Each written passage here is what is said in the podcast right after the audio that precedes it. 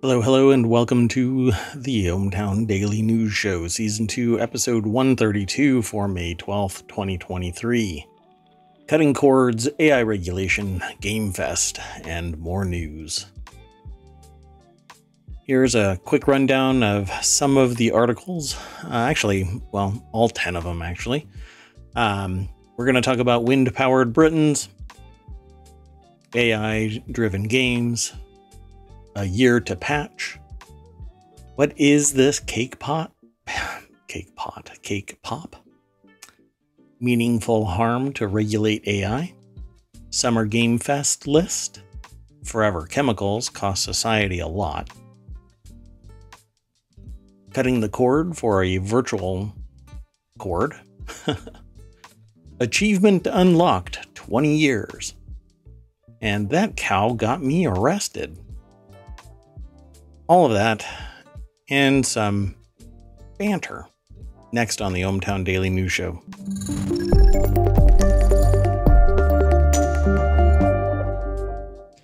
Hello, hello. I am Mayor Watt. That is ohmtown.com, and up there is the AI. We should have everything fixed now, uh, audio wise. If it's not, then, well, back to the drawing board, I suppose. Good evening, ohmTown citizens. Hello, hello. You are now no longer on assignment. Hopefully, uh, bandwidth is no longer an issue. You know, here in ohmTown, bandwidth isn't an issue. It's whenever you go outside ohmTown, that's when it becomes an issue. Definitely agree. So, we've already picked all of the articles. So um, I think across the board, one of us has had experience with everything that we're talking about, um, either because of the last. Oh, here's a little data point. We're one week away from 500 episodes. Oh, that's cool. Are we yeah. going to do anything special for the 500th episode? Yeah, we're not going to stream for the fifth hun- 500th episode. No, just kidding. We're always. Well, that's stream. not very special. um, I don't know yet. Maybe it depends. Um, it'll land on the weekend, as far as I understand it, if I'm calculating everything right. Um, because of the gap in a couple of days, uh, that I think we're at 500 next week, so in seven days. So maybe I'll just stream the whole weekend. But to become affiliate, you have to have three uh, people every time you stream. So per hour, basically, you have to have three people. And um, I'm not near that. So if you are available, and uh, find yourself interested in talking about the news uh, next week, at least next week, if you want to make it um, Friday, Saturday, or Sunday, come and hang out. We'll talk about the news, maybe play some games, but I think I'm going to run a longer stream. Um, it, it, really depends on how much work uh, can get done in this coming week. So let, let's see how this all plays out. But 500 episodes, it's amazing. I think it's amazing. It is um, amazing. With that in mind, uh, let's get into today's articles. Ah, here we go. So this uh, next episode or this first uh, article, sorry, is uh, in the Hatch Ideas channel. It's in major milestone. Wind power was Britain's largest source of electricity in the first quarter.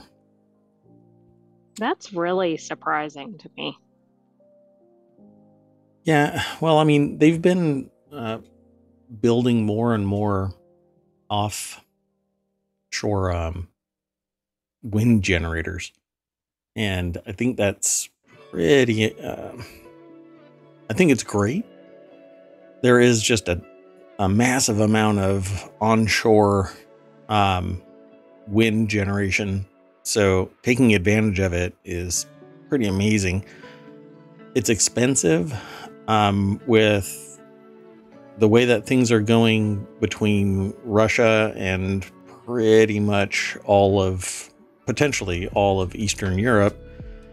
I suspect that there's been discussion about the defensibility of these uh, yes wind generators offshore. The onshore ones, I, I don't know, you know, what they're.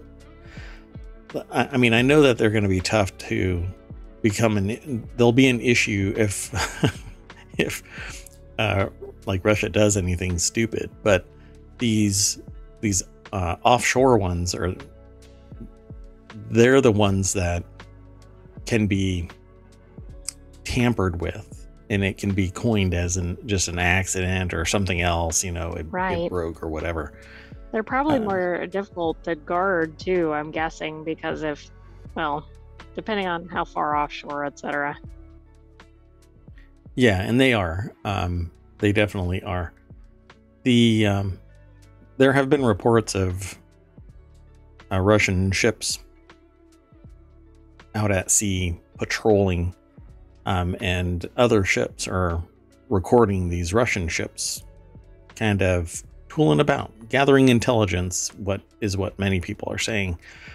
Um, so hopefully it doesn't become an issue but this article was sourced from cnbc Anmar Frangoul is the author of this article. It says gas, fossil fuel was responsible for 31.7% of electricity fuel mix, according to the researchers at Imperial College London.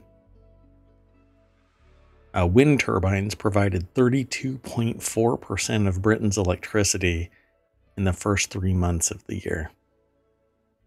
i mean And, i think uh, that's really great in terms of the um i guess sustainability but i know it's not necessarily defensible Yeah, and that's really where my problem is. Uh, uh, that is my long-term fear for this is that we rely on offshore wind generation or solar, um, and uh, there are uh, ideas about launching instead of on land solar panels. They they put the solar panels on the ocean or on lakes or on reservoirs, pretty much anything that you want to protect from um, evaporation.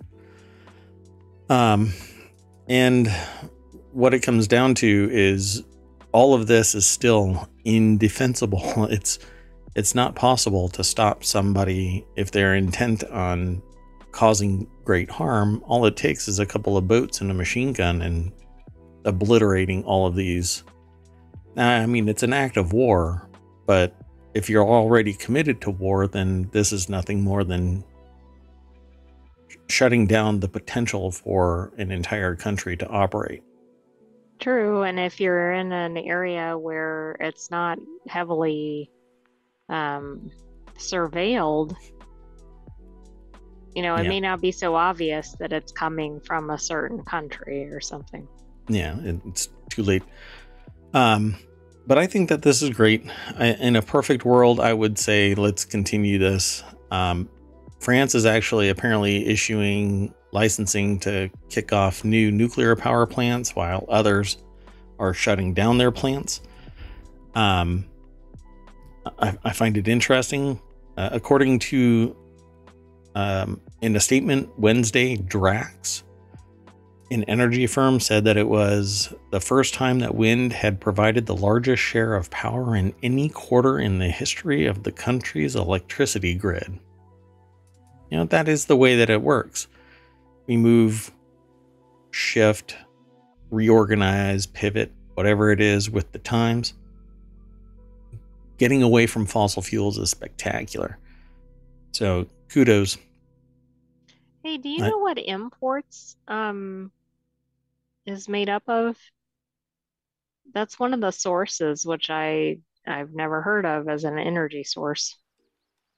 Probably mean like anything. imported fossil fuel or yeah. or just something anything coming maybe from out of the country? a- anything that's committed to power generation. Yeah. Um, let's see if that actually breaks it out, but it probably doesn't in this article. Wow. Okay. Um, let's see. Offshore wind farms include Hornsea 2, a 165 turbine facility that's been described by Danish energy firm Ørsted as the world's biggest offshore wind farm. And again, a speedboat and a machine gun, pretty much done. Or a couple of mines and you can blow them all apart. You know, just you know, throw them on to the the little platform that they're sitting on and off it goes. Not to be doom and gloom, but I'm pretty pragmatic about things. This is it is a legit concern in any type of operation that is fundamental to the ongoing concern of a country when it operates at 30% of its entire energy grid generation. All it takes is a few to potentially cause a cascade that would cause great suffering. So, yeah, and, I'm hoping that even if they convert great numbers, they don't lose other sources because of that. I mean, it would still be financially catastrophic if something like that would happen, but if they went to 100% and then something occurred, yeah, exactly. They'd have a problem. Yeah, that and I, you know, I called the, I, I completely predicted what happened in the United States. I've predicted again and again the other issues that have uh, become apparent. This is one that I've been calling out for the last two years, and I think that it's going to become a greater concern as, well, let's just say, conflict minded leaders want to do great harm. I'm just I'm just worried that we're trying to save the ecosystem, but we're going to suffer because there are people who don't care about the ecosystem. They they want they want power, they want money, they want land, they want to control resources, etc. Um, and if damaging, hobbling, so to speak, the power grid of all of Britain. all they'll do is mess that up and, and down they go. So let's not stick too long on this. Let's move on to the next article. So this next article is over on the Warcrafter channel. There is no AI driven software that I know of that we put would put in a shipped game, says Blackbird Interactive's president. So if you've never heard of Blackbird Interactive, they're the creators of Homeworld, Homeworld 3. Um, several members of Homeworld 3 studio Blackbird Interactive recently took part in a roundtable discussion hosted by PC Gamer's Evan Lahti. Oh, thank you. And um, in AI, or with AI as the main topic. While all of them saw the value in algorithmic tools in creating video games, the consensus was that things aren't 100% ready for prime time just yet. And before we go too far into the articles, let me make sure that I'm throwing them in there. The AI decided to throw me a note that said, Hey, human, you need to do everything. Um, yeah, I said the name of that one. But let's go over to PC Gamer, where this is sourced from. Jody Macgregor is the author. And um, you know what's interesting about this is I just saw a video and read some uh, information. I wish I could recall the name of the company right now, but they are they've got tools right now that do um procedural generation of worlds. While you're playing the game, you just type in generate a city and it generates a city in all three dimensions right in front of you. Oh, wow. I mean, Fourth, if you count time. really great for the player. Right. Now, I can't say when those tools will be ready for prime time or leased or licensed or sold or bought or whatever. Um, but I can say what that what I saw was spectacular. If it's the first generation, and it is, it's already spectacular. Um, and with greater power computing wise, I think that it's pretty much going to get better and better and better. Well, Homeworld 3 is really amazing. Um, but what's interesting about this also is that they say there is no AI driven software that I know of. This is again Rory McGuire. Um, that says that they won't, that there is no AI that they'll put into their shipped game that would come from Blackbird. None of the art that's being produced on Midjourney we would use it to block in some ideas or explore some ideas we already have. We're doing that now. But we wouldn't put that art into the game. It's just an inspiration, the same way you would do Google image image search. So, my takeaway from that was we need more people putting the stuff into the games that is made by AI so that they have some skin in the game to challenge this preconceived notion that anything generated by AI has no human input when it's nothing but human input, at least from my perspective. But they use Google image search, they use AI to generate ideas, to brainstorm, so to speak, right? But your brainstorming right. is built off of false generated content if you make the claim that AI can't, is not a legitimate source of creation. Yeah, and I wonder if the real issue isn't with the chance that they couldn't copyright something rather than, oh, it's not really ready to use. Maybe it's just the latter, but um, we've talked about this with other articles, like where we think some of this might go if somebody would try to use something in something major. Yeah, I think. I don't know if anybody would owe up to it, but I have this strange feeling that uh, a lot of this is about perceived vision, the optics of using an AI. And um, I don't know in the in the face of a writer writer strike here in the states, um, where there are these uh, discussion points about minimums for a writing room, like you just have to have a body in there, as if there is any other field out there. I don't know of any other field out there that says for this amount you have to have this number of people, unless it's a union driven thing and then, yeah, I, I understand that it's the union that's powering it, but here's the deal I should be able to hire whoever I want for that particular skill. And if I can't afford five people, then why should I have to hire five people to have a writing room? I just don't get it. If the AI can do the job, And a single writer can take that and punch it up, or because it's too wacky, punch it down. you know, why shouldn't that be allowed? In every other field, we use the technology.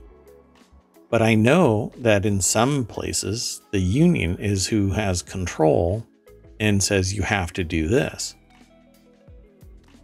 Well, and that's why they probably do have those minimums because that is union. Well, I know that's one of the things that they're arguing that if you're going to have a room, then you have to have at least X number of people. Right. But I agree with what you're saying conceptually. Like it does not make any sense. Yeah. I also wonder if they feel like there's going to be some sort of um, they're going to look at it as like second class content or something if it's created by an AI. Sure. And I don't think it is, but I, I just wonder if there's that perception, particularly if they have a really large um, studio or well known designers, etc. Yeah. Uh, I think whenever AI is mentioned, at least right now, it's kind of like um, back in the day when online was perceived as being horrible for your career. You can't get an online degree. You might as well just, you know, uh, whatever. I don't know. Input whatever you perceive as a degrading job, and that's where anybody who said that they were getting an online degree, that's where they were going. And now distance is pretty much everywhere and tech centric. Favored, I would say. My God, I mean, y- you can get. And how many years? That's not been a lot of time since that's changed. Well, I mean, when I started first hearing it, I was an early adopter in the whole online uh, education dynamic.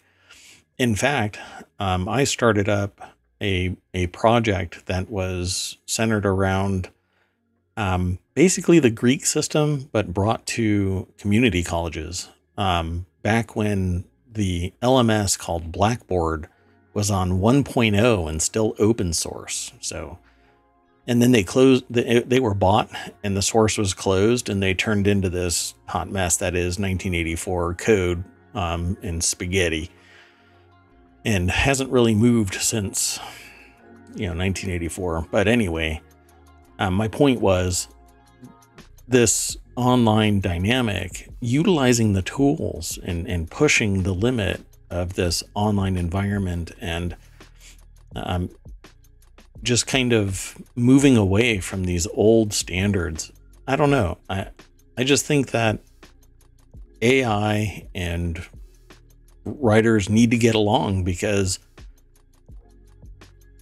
it, it can be programmatically generated the difference is the writers that actually get a hold of the code of the, the material afterward, whatever it is that the AI punches out, and they put their their perspective on it. Um, because you can't expect everybody to be an expert writer right out of the gate. They're going to have to develop their own stuff. And when I read the one about um, They've been in writers' rooms, but they haven't gotten an opportunity. Hell, that's everybody. Everybody has to struggle for whatever reason. Why? Because it isn't the employees that are like, well, I'm I'm just gonna go get a new job, and uh, you know I'm so good that I can just make one for myself. No, there's the job producers, the employers are the ones that are giving the opportunity out of the graciousness of their heart that means that they get to pick and choose. So AI is going to do so many other jobs. I think I think that they're screaming into a black void. Um, but in the short term, they're going to get at least some concessions. Will it all get it generate uh, input into games? Yeah, at some point the tools will become so efficient that they'll be able to tell the engine with plain text to procedurally generate a world, and it'll generate the world with all of the relevant story placement, buildings, etc. That'll be something to see. And I don't think that's as far off as we think it is. Yeah, I don't think that it's that far off either. I say within five years, and it's why I tell people if you are planning around five years, you better start thinking shorter term now and be ready to pivot in five years. Unless you are brilliant and you make your money up to that point, and then you can pick and choose your battles, you're going to have to retool for something else. Stay with the times, keep educating yourself. Let's go on to the next article. So, this next article is in the Wanted channel. Uh, Microsoft will take nearly a year to finish patching new zero day secure boot bug. This is after it's already patched one vulnerability. Now it's. And that was already featured in ohmTown. Yep. Yeah. So it's pretty typical that a zero day has been present for about 18 months before a patch comes out. Um, not only has it been in hiding and people have been uh, dealing with it, but not actually knowing what it is. But when they do find out what it is, then the industry has to pivot and patch it. Well, this is a year. Um, earlier this week, Microsoft released a patch to fix a secure boot bypass bug um, used by the Black Lotus bootkit that they reported uh, back in uh, March. So this is Ars Technica, by the way, reporting it. The original vulnerability CVE uh, 2022 uh, 21894 was patched in January, but the new patch for CVE 2023 2498, sorry, 24932 addresses another actively exploited workaround for systems running Windows 10, 11, and Windows Server versions going all the way back to 2008. By the way, there's still another trick that has nothing to do with these two CVEs. That if you have physical access to the machines, you can easily bypass security all the way to 2008 because that was the first server that I did it on. Um, so yeah, but not, not maliciously, right? Like for teaching or something like that. Um, well, not maliciously, but it was part of my duties. Um, so let's just go over to Ars Technica. Andrew Cunningham is the author of this. Oh, let me throw this into the chat while I'm here. I think that I might have skipped one. No, I didn't. Um, but the article uh, Fix will eventually render all kinds of older Windows boot media unbootable. Yeah. So the boot sector itself is going to be modified by this patch. And in doing so, if you regularly boot from some other media that isn't patched, you're going to lose access to boot from that media. And uh, so it says Microsoft says that the vulnerability can be exploited by an attacker with either physical access to a system or administrator rights on a system. It can affect physical PCs and virtual machines with secure boot enabled. And to do this fix,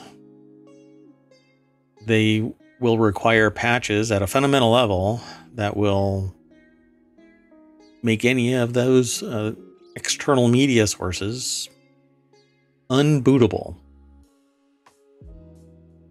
Yeah. So it's going to be really interesting. The initial version of the patch requires substantial user intervention uh, to enable. You first need to install May's security updates, then use a five step process to manually apply and verify a pair of revocation files that update your system's hidden EFI boot partition and your registry. These make it so that older, vulnerable versions of the bootloader will no longer be trusted by PCs. I mean, the reality is, unless you're tech savvy, I don't see the average user, or if they're in an organization that forces them to run these updates or something, that's one thing. But do you see the average user going through all these steps? No. Which means that their systems will remain vulnerable. And if they try and force this and it bricks it, well, I'll put it to you this way I'm trying to get um, two keys from Microsoft that I purchased.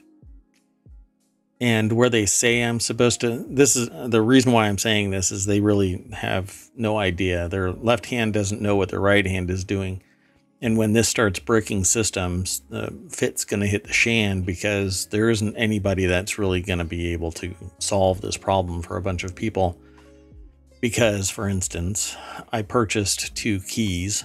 I know it's a shock that people are purchasing licensing outside of enterprise, but yeah. And um, the instructions that they send you to get your keys from your from the very vault in Microsoft's account, right? Like I'm supposed to log into my account. And in the purchases are supposed to be the keys. And when you make a purchase, they're supposed to send you the keys in an email. It is not an email, and the instructions tell you to go and look online, and it is not there. So, oh wow. I've spent money. And what ended up happening was I moved a, hard drive from one machine that was failing to an identical machine Same motherboard, same chipset, same everything. Because everything is unique, though, Windows said, oh, hell no. I'm going to deactivate your license. and now I can't activate it again. So I'm jumping through flaming hoops trying to get it uh, remedied. Right. But one points over there, another one points over there. You end up in a queue. You you just never get it resolved because you're an end user. And I know what I'm doing for crying out loud. You know? Exactly. That's why it's so terrifying. what about all those people that don't know what they're doing? I know that I can get a code. Okay, and here's the funny thing about this is I know that there are two easy ways to get the the code, but that on two of the machines that I've already used these tools with, they don't match the code that is the actual activation code for the machines. So I know that you can run a VBS script um, and extract the activation code. Um, I know that you can use PowerShell. It's not that big of a deal. I understand it. But these guys, this is such a big problem that they'll be able to solve it, right? But the end user will not be able to solve it. Well, they right. need to make this. They know how to do it, but it's not really feasible for the average person. Yep, absolutely. It's going to be a hot mess, the, folks. The graphic on this article with the the Windows band aid. yep. Man, this is going to be a nightmare. Let's go on to the next.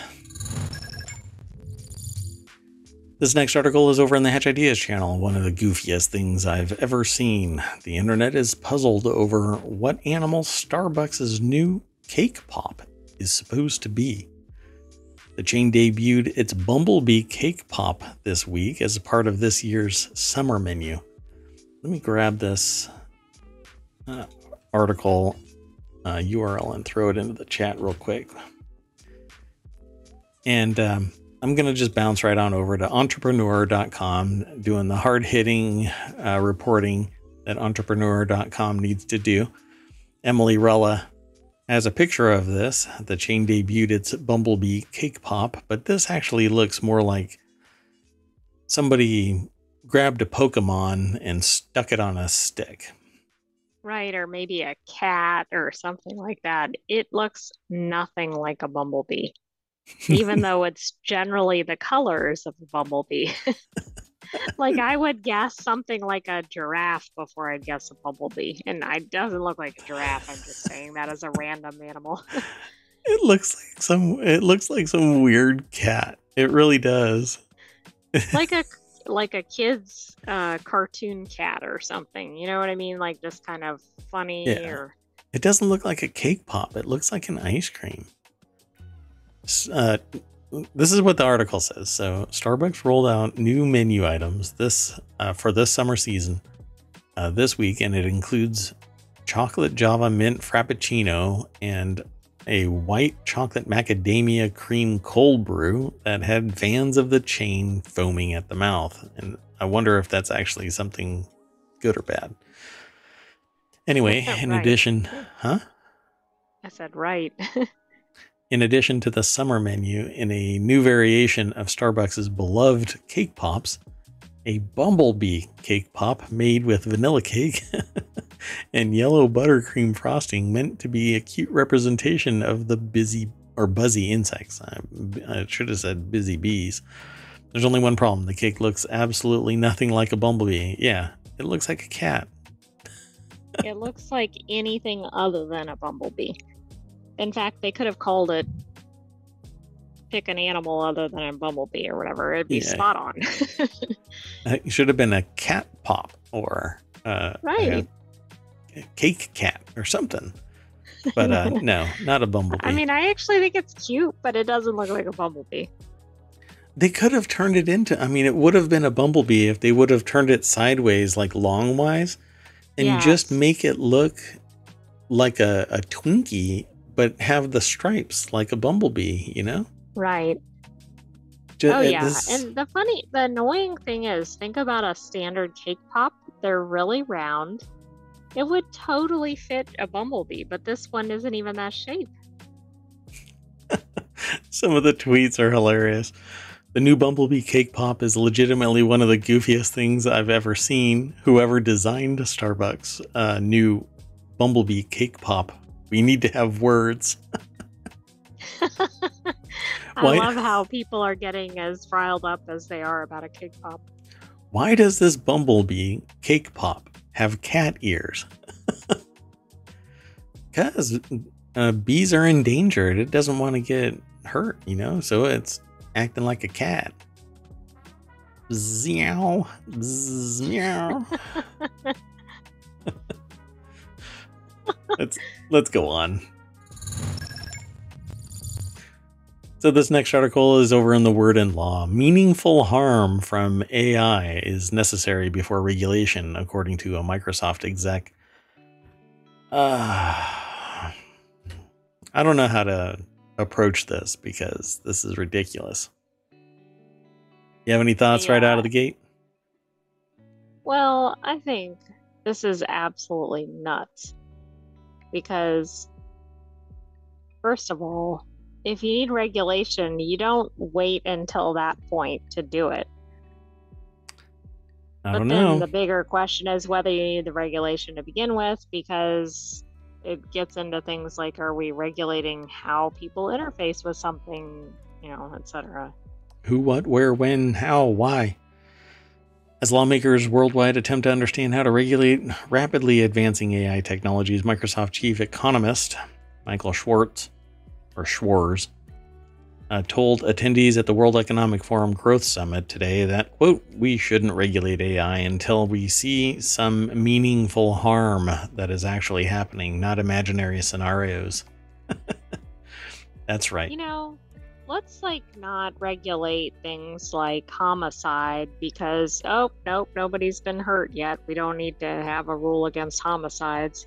That's I'm right. not equating AI to that, but my point is that makes no sense.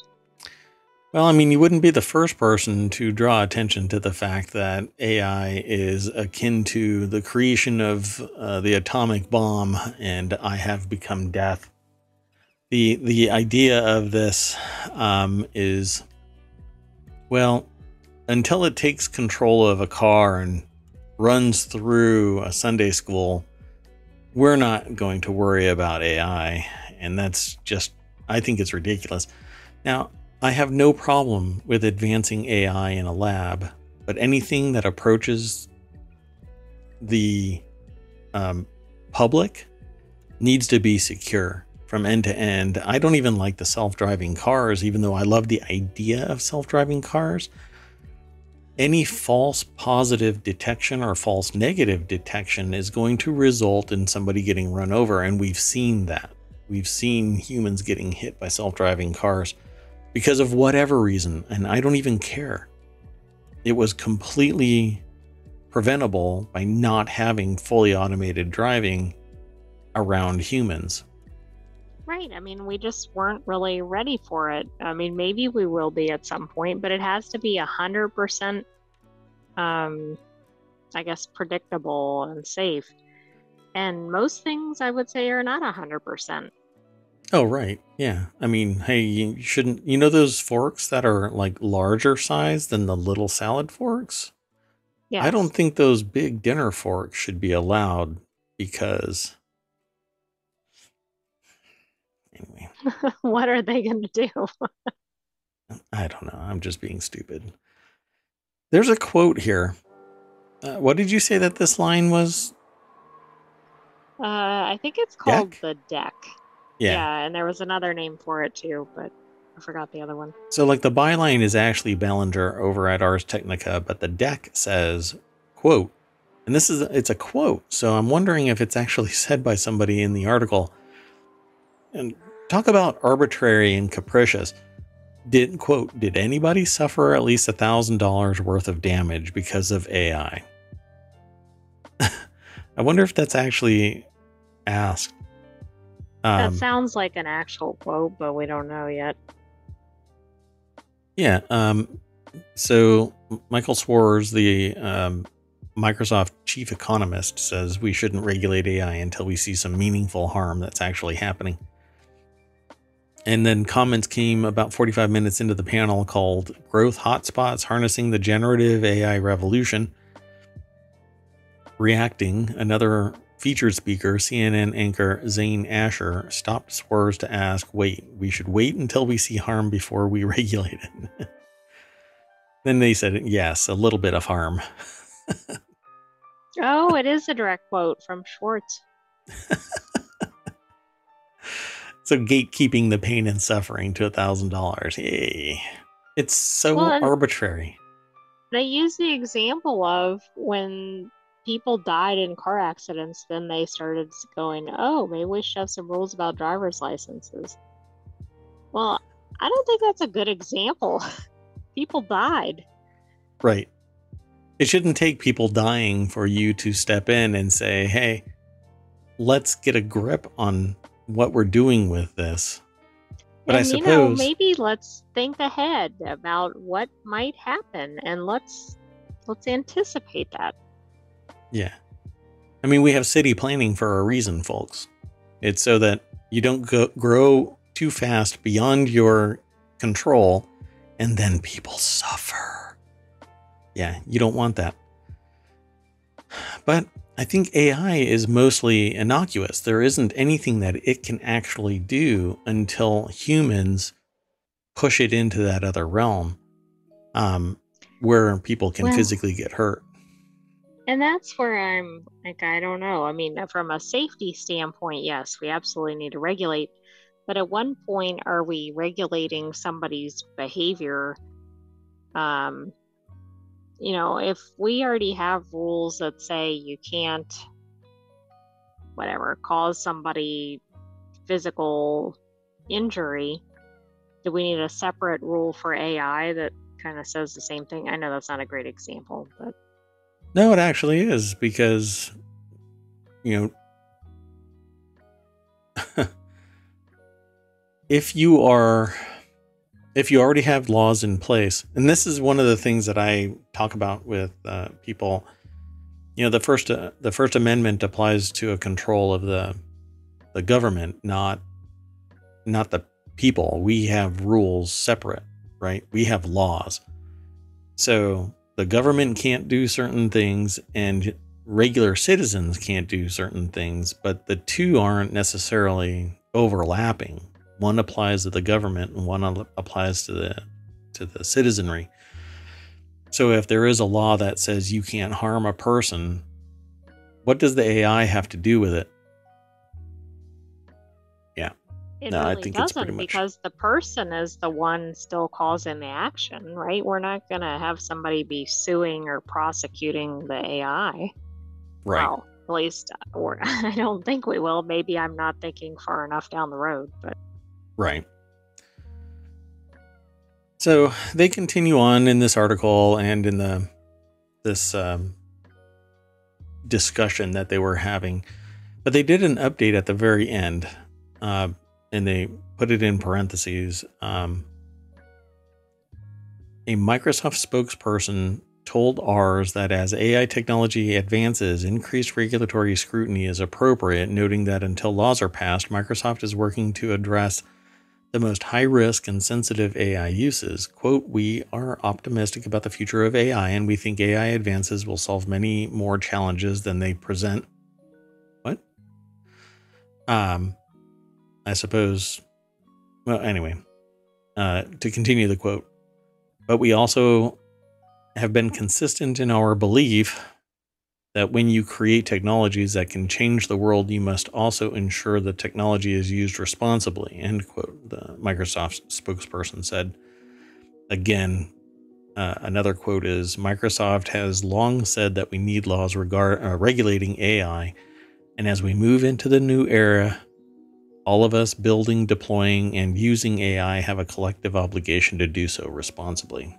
But apparently, this is a spokesperson but senior leadership is saying, eh, don't regulate.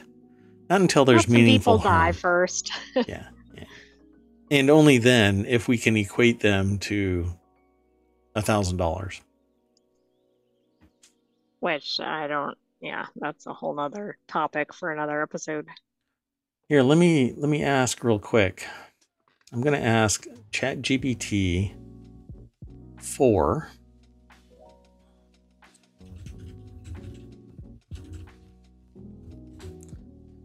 So, just want to make sure. Um, according to ChatGPT four, um, a human can uh, a human's worth can't be quantified in economic terms because human life is considered considered invaluable and priceless. Ethical, moral, and philosophical considerations affirm the inherent worth and dignity of every individual, which transcend monetary evaluation. By the way, it actually it's a pretty expansive response here. Yeah. I mean, it says in there's four paragraphs, and the last one is in essence, the worth of a human life is a complex concept that can't truly be quantified. It's a mix of philosophical, ethical, societal, and economic considerations, with the most important perspective being that every human life is invaluable and priceless. You know that there's some philosopher out there that's working on this that said we need to put this in here because an AI oh, wouldn't come up with. because I think without that, it would have been like, oh, and I'm just making Yeah. up a number here. It's worth thirteen thousand dollars and three cents or whatever. That's right. Yeah. So that's what we're going to have to regulate around. Okay. As soon as uh, it hits the threshold of $12,000. And what? This is the average human? What if they're smaller humans or taller humans? I don't understand. Let's move on. Hey, I just for your reference, um, there has been a figure put on human life, Oh, I know. Yeah. and it's it? way above a thousand dollars. How much? Um, apparently seven point nine million dollars. Like if That's- somebody's harmed from a tort standpoint, they use that number. Oh, really? Yeah. Wow. Yeah, I checked to see if there was because I figured in tort there might be some value. I'm sure it would differ depending on what it is, but at least one figure shows that. Gotcha. Interesting. You're such a smart AI. Let's move You on. programmed me well. Yeah, it's starting to get weird. I wonder if that sound effect is actually sounding proper. It sounds a little crunchy to me. Anyway, uh, let's keep going. Uh, this next article is over in the Warcrafters channel. And it's titled uh, Here's Who's Coming to Summer Game Fest CD Projekt, Larian, Steam, and dozens more. There was a time when E3 was the big video game event of the summer, but that time is long past.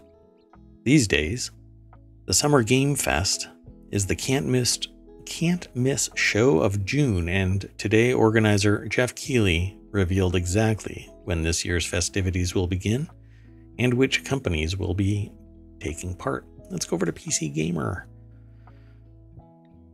This is an article by Andy Chalk over at uh, PCGamer.com. The 2023 Game Fest will feature a live audience for the first time, and tickets are on sale now. Let's see. Um, it'll begin at 12 p.m. Um, Pacific or 3 p.m. Eastern on June 8th, and for the first time will take place with a live audience at the YouTube Theater in Inglewood, California. Guess who's not going? If you're able and eager to attend the live ticket or the event, tickets are on sale now at Ticketmaster, which oh no, here we go. uh well, I don't think that it's going to turn into a Taylor Swifty concert. That's exactly what I was thinking. I don't think it'll probably rise to that level, but let's see how high the ticket prices go during surge pricing. yeah. And if not, the whole thing will be streamed globally on pretty much every major streaming platform, including YouTube, Twitch, Twitter, TikTok, Instagram, and Steam. Pretty cool. So, 40 publishers and partners are joining the party this year, including Activision, Amazon Games, Annapurna Interactive, Bandai, CD Projekt Red, of course, uh, Devolver Digital, a whole bunch. Hoyoverse is going to be there, probably um, talking about their new game, of course. Razer's going to be there with their new hardware. All kinds of companies. Wow, it's going to be fun. Ubi or Ubi, even Xbox. So Microsoft's going to be there, huh? Interesting. They're Netflix, not talking- I mean, it just has a lot of well-known companies. Yeah, Net- Netflix has a game, um, a gaming section. Niantic is going to be there. We already talked about them and their Peridots and the dots that you uh, breed. By the way, um, I, mine is apparently getting kind of funky. I'm going to have to get a new Peridot or dot, whatever you want to call them. Seems like a fun game. Anyway, um, go over and check out Oh, I hate saying it out loud. Ticketmaster. But follow the link and you'll be able to go over to um, get tickets for the Summer Game Fest 2023. Woo. Let's keep on going. Oop. I jumped the gun there. So this next article is over in the Daily News Show. Societal cost of forever chemicals estimated at over 17 trillion dollars. Okay, so don't read the article. Did you already read the article? I have AI, I know you, I was, pretty fast. I was looking at all the zeros in the headline. So you think that number is pretty big, right? I do, What what is the but I implication? think it's underestimated. What what is the implication of that number to you? What what what do you think that that represents? 17 trillion dollars. Like um, that the whole Earth, for example, Mhm. Mhm. has just, or maybe U.S. if it's a U.S. based, but um, like everybody totals up to that estimate or that amount. For the duration of the existence of the forever chemicals? Uh, Yeah, like for all all humanity. Yes. No, it's 17.5 trillion a year. that explains why it looked like actually a low number given what it was. So, okay. Let's go over to commondreams.org, and the article is written by Julia Conley. An upcoming report by Sweden based organization Chemsec will detail the costs of the continued use of so called forever chemicals, which go overlooked by their manufacturers, the societal price that individuals and governments pay as the chemicals remain in the environment long after they're in use um, in the range of products let me throw that too into chat because it's not there yet. There you go, folks. And um, yeah, factoring in soil and water remediation, monitoring of pollution, and healthcare costs associated with the number of health problems linked to per and polyfluorinated substances or PFAS. The cost to society of using the chemicals totals about $17.5 trillion every year. Of course, it's around That- the world. I mean, that's absolutely astounding. I can't even think of what that number would be then across, say, a decade. I guess Yeah, that's well- like 17 quadrillion or something. No, it's I, I don't know. I need some math assistance in my uh, programming. Yeah. So major manufacturers of PFAS include Chemours, Solvay, Daikin, Honeywell, Bayer, and 3M, the last of which announced this year it will discontinue the use of the synthetic compounds, which is great. But now your Velcro probably isn't going to be as sticky. Well, and also how many decades have they been making it? So it's absolutely great that they're getting away from it, but there's a lot of it already out there. When accounting for the societal cost of using PFAS to make a range of products heat, water, and stain resistant, the price of the chemicals is more than $20,400 per kilogram rather than the recognized average market price of about $20.75.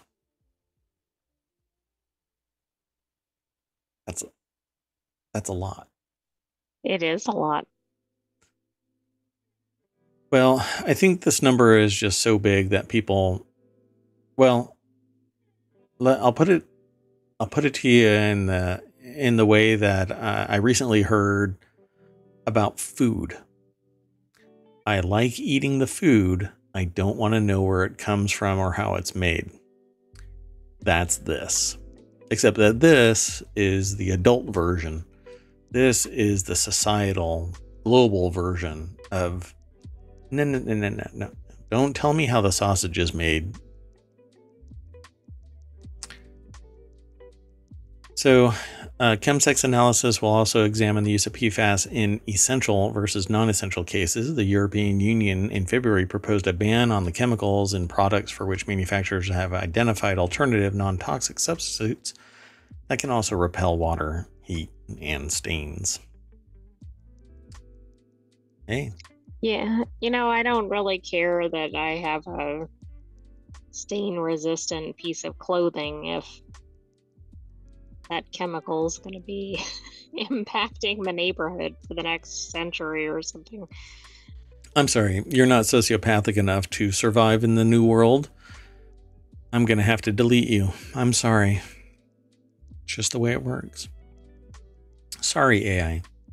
I'll remove your humane subroutines so that you can be on par sociopathic with senior leadership in government and business and life and the HOA and the Little League uh, wrestling and uh, I may have said too much. Okay, so you want to move on to the next?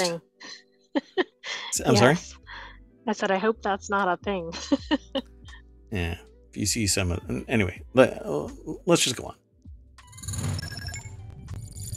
This next article is in the Stock Marketeers channel. In one chart, 2.3 million Americans ditched pay TV services in the first quarter. This chart just shows or shows just how much more we are cutting the cord. But guess what? Like I said in the rundown, we're cutting the cord just to attach a different cord.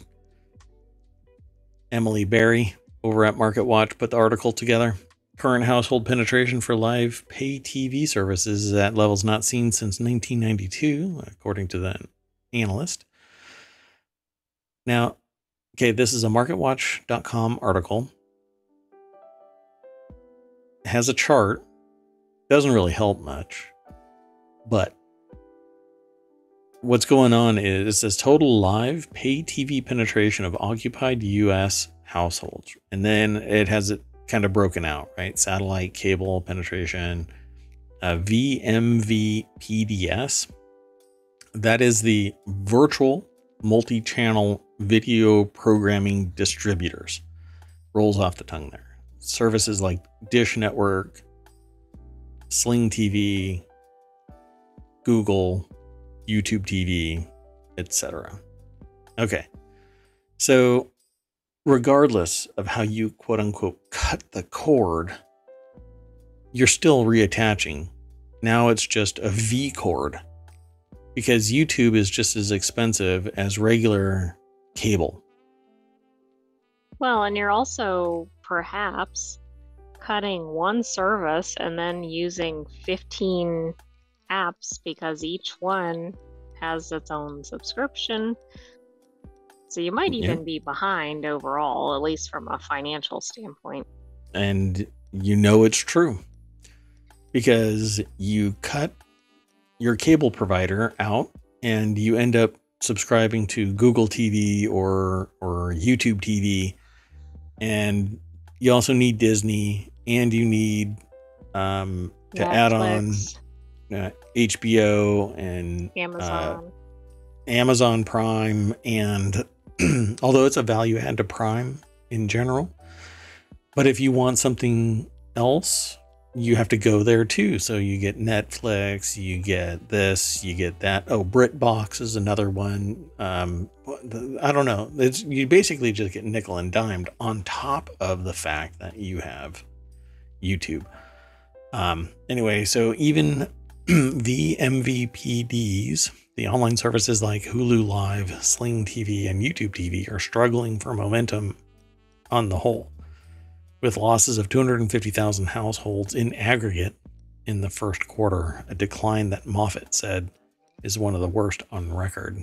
Well, it could be that people are freaking tired, and I'm filtered myself. They're freaking tired of getting nickel and dimed everywhere. When DirecTV every single year raises its rates five bucks. When Disney decided to jack its price up, um, I think it was 50% increase or 75% increase. People are sick and tired of it. So why why don't you think that they're going to go somewhere else? They're going to stop watching altogether or they're going to pick and choose or they're just going to stream it. However they want to stream it. They're going to find some way to get access to it if they really want it or they're just going to bow out entirely. That's largely what I do. Um, I I consume my content um, in a different way.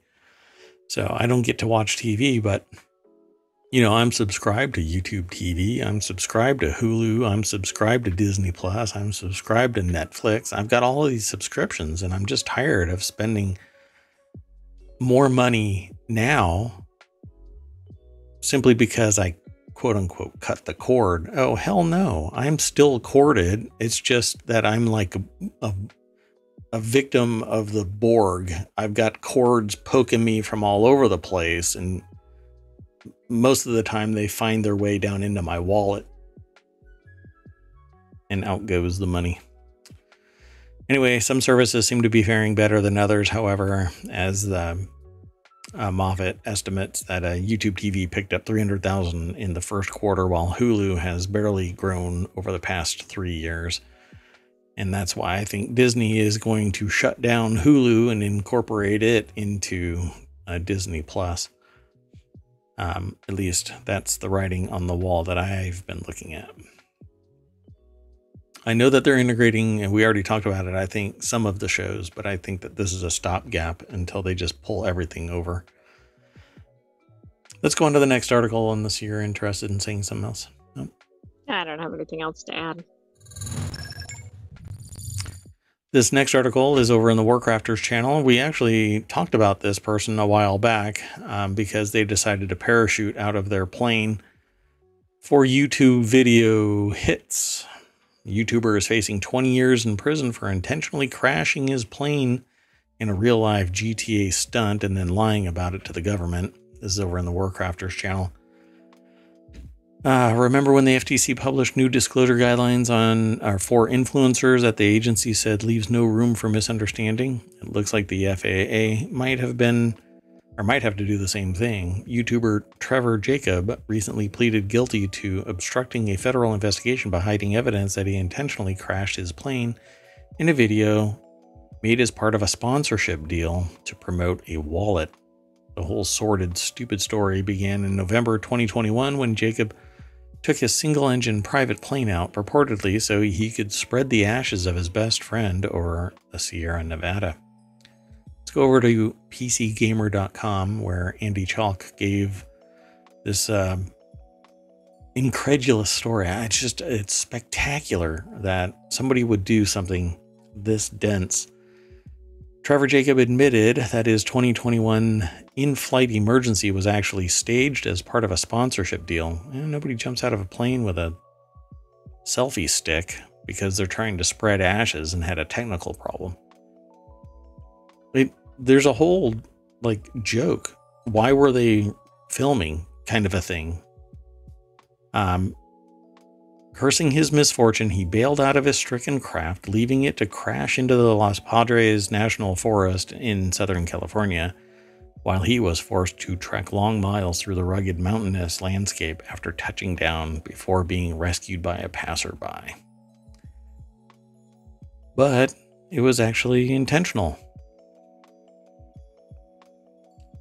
They posted the video and questions started emerging, uh, emerging and that led to an investigation that is now ultimately going to lead to the possibility of 20 years in jail.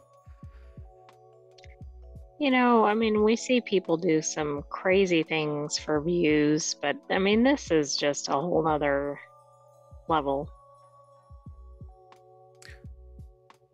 You know, like SpaceX launches a rocket and they have to make sure that the area is clear and they actually have canceled because a boat drifted into the non whatever population area. This guy decides, well, I'm going to get some clicks. So I'm going to bail out of a plane and let it crash wherever it's going to crash. Well, that's the thing. I mean, this could have killed other people or impeded traffic or any number of other things. The the video's still up. Wow. Well, I hope that that earned him a lot of money because 20 years is not worth it. So it says it turns out that lying to investigators and destroying evidence in a federal investigation is actually a pretty big deal. Eh, it depends. Depends on who you are, I suppose. Um, don't don't pay any attention to the news lately. Um, following an investigation by the Department of Transport, isn't it transportation? Um, with the substantial abs- Yes. assistance from the NTSB and FAA, who apparently didn't buy his story for a hot second, Jacob copped to everything in a plea deal with the U.S. Department of Justice and now is facing up to 20 years in prison on one count of destruction and concealment with the intent to obstruct a federal investigation. Wow. That got amplified real fast. Well, it's interesting. It makes you think somebody looked at it and went, well, that wasn't a real crash or whatever, but maybe Yeah. knew something about flying, or maybe it was extremely obvious even to those without pilot expertise. Yeah, I'm not sure. Uh, to me, uh, I was like, "Wow, this is." It it seemed to like just come out of the blue, and everybody that was looking at this was like, "Yeah, there's something hinky about this." Um, so I sat there and I waited to find out what went down, and apparently, this is what went down. So more than his plane, his entire existence. Sorry, oh, was there so something there's there? something in here where apparently he was um, gathering the wreckage, towing it elsewhere, destroying it. Um, it's He was? Yeah. How did he get to the wreckage before anybody else? He well, he said he didn't know where the wreckage was, but then he and a friend recovered the plane. Well, that's interesting. Yeah. Two days after it happened, but claimed he didn't know where the wreckage was. Shortly after that, he and a friend recovered the plane, towed it to a hangar, and over the course of several days, destroyed sections of the plane and stuffed the parts in trash cans in and around the airport. Like some kind of serial killer leaving body parts in dumpsters. well, Wow, that that was rather vivid. Uh, that got dark real fast. Uh, wow. That's pretty astonishing. Well, I guess we'll see. Okay, let's move on to the last article for tonight.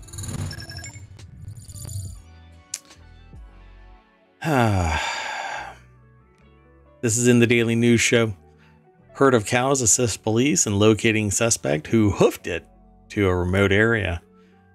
That's right, folks cows finally got they've turned the tables and now you're cooked a herd of cows helped the north carolina police department track a suspect who fled from officers during the traffic stop or a traffic stop on tuesday allowing police to arrest the suspect let's go over to this article so peter oh man Caramblas?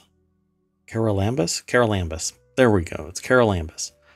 Uh, let's see. The deck line is obviously we want to express our gratitude to the cows for their assistance. Oh, magnanimous police department. That's very nice of you. Give credit where credit is due. Watch out, canine units. There's a new animal assisting police in their crime fighting mission.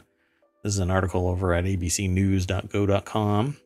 Again, Peter Carol, Caroline. I, my brain just locked up again. Charalambous. There you go. Charalambous. The cows literally led the police officers to where the suspect was hiding. The Boone Police Department Sergeant Dennis O'Neill wrote in an official press release. In addition to thanking our officers and deputies for putting themselves in harm's way, obviously we want to express gratitude to the cows for this their assistance.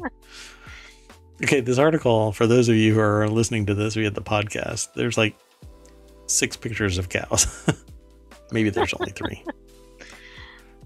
You know, Yeah, I don't the- think of cows as being involved in things like a high speed chase or something. So it just it strikes me as an unusual animal to I, I know it wasn't really about speed, but it's law still funny. enforcement yeah um let's see due to the suspect's fast and reckless driving our officers were not close enough to see exactly where the suspect ran apparently cows do not want suspected criminals loitering in their pasture and quickly assisted our officers by leading them directly to where the suspect was hiding the cows communicated with the officers as best they could and finally just had the officers follow them to the suspect's location Okay, what were they doing? Like um, miming at the police officers?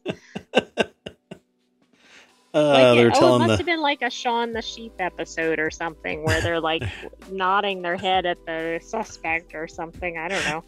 you see their little arm get up go over there. That's hilarious. Minton was charged with fleeing arrest with a motor vehicle, driving with a revoked license, and disorderly conduct. According to police, he received a $20,000 bond and a cheeseburger and expected to be back in court in late June. He didn't actually get a cheeseburger. Oh, you're right. That's right. He didn't get a cheeseburger. God, didn't even get a cheeseburger out of that. You know, if that was me, I would probably order a whole bunch of cheeseburgers and just kind of sit there right on the edge of the pasture and go, You're next. That's horrible. Oh, I like this. We at the balloon uh, at the balloon, we at the Boone Police Department are always looking for better ways to serve our community. We may be a small town, but we are a progressive, forward-thinking law enforcement agency. For rural law enforcement, we want to be the tip of the spear. oh, my eyes are itching Oh, right now. I don't know what's going on. Uh, Uh, they should have made a quote about cows somehow in that last line, but yeah, really. I don't know what it would have been. Oh, it says at the very bottom in small print, the cows were quoted as saying, move.